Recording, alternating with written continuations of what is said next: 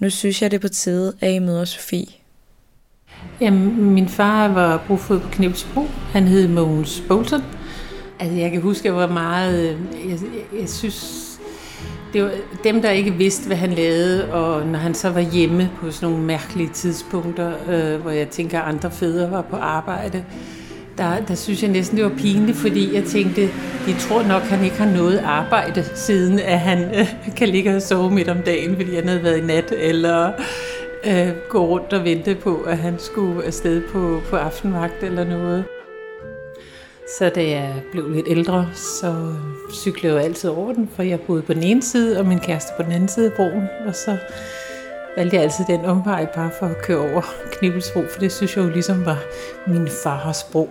Og så kunne jeg være heldig at møde ham en gang imellem, når han stod oppe i tårnet og vinkede, eller slog klokken.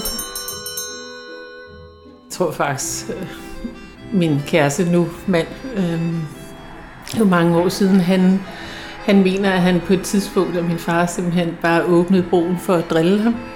Han kom cyklerne, og så så min, min far ham, og så satte han sirenen i gang og slog bommene ned. og jeg ved ikke, om det er en røverhistorie, men altså det, jeg synes alligevel, er lidt sjovt.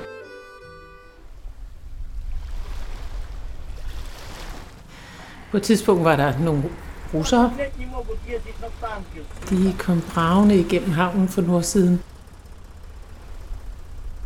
Vi nok i en kæmpe brændert.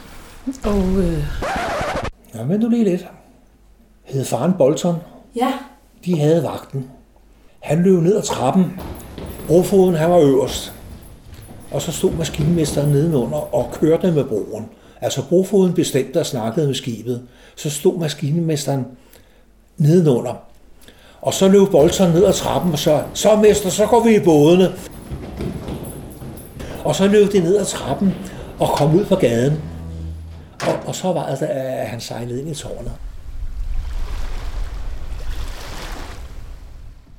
Trappen blev fuldstændig banket ind til centrum af tårnet. Så øh, de var heldige.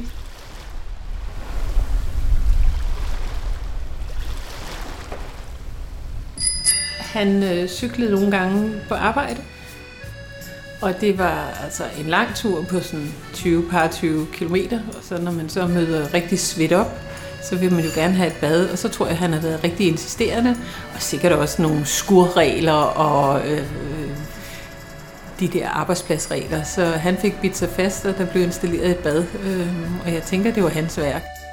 På et tidspunkt boede jeg i en lejlighed, hvor jeg ikke havde bad, og så en gang imellem, så kunne jeg jo pænt pakke et lille håndklæde og cykle hen over broen og sige hej til min far og drikke en kop kaffe og lige låne havnevæsenets bad.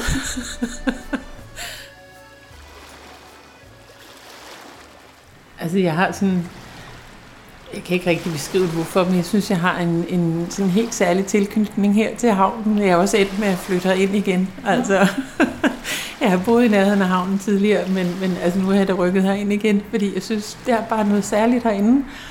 Og det kan da godt være, at det har noget med Knibbelsbro at gøre. Øh, og det kan også godt være, at bare at ligesom mange andre, de bliver tiltrukket af lidt vand og lidt, lidt fred herinde langs havneløbet. Den har jo været med til meget. Den har jo også været med i en Olsen-banden film, og jeg tror sågar også en gevaldig reklame, en af de der. Hvem? Øh, her med gæster, ikke? Ja, uventede gæster. Så, ja. Og den er jo smuk. Altså, den har en helt fantastisk form. Jeg synes jo, det brug er noget helt særligt, for det binder jo ting sammen, men, men altså den her sådan organiske, ovale form, det er det så fint. Det er det det. Et smukt tår. Det er også derfor, man har puttet den på en sæd, tænker jeg.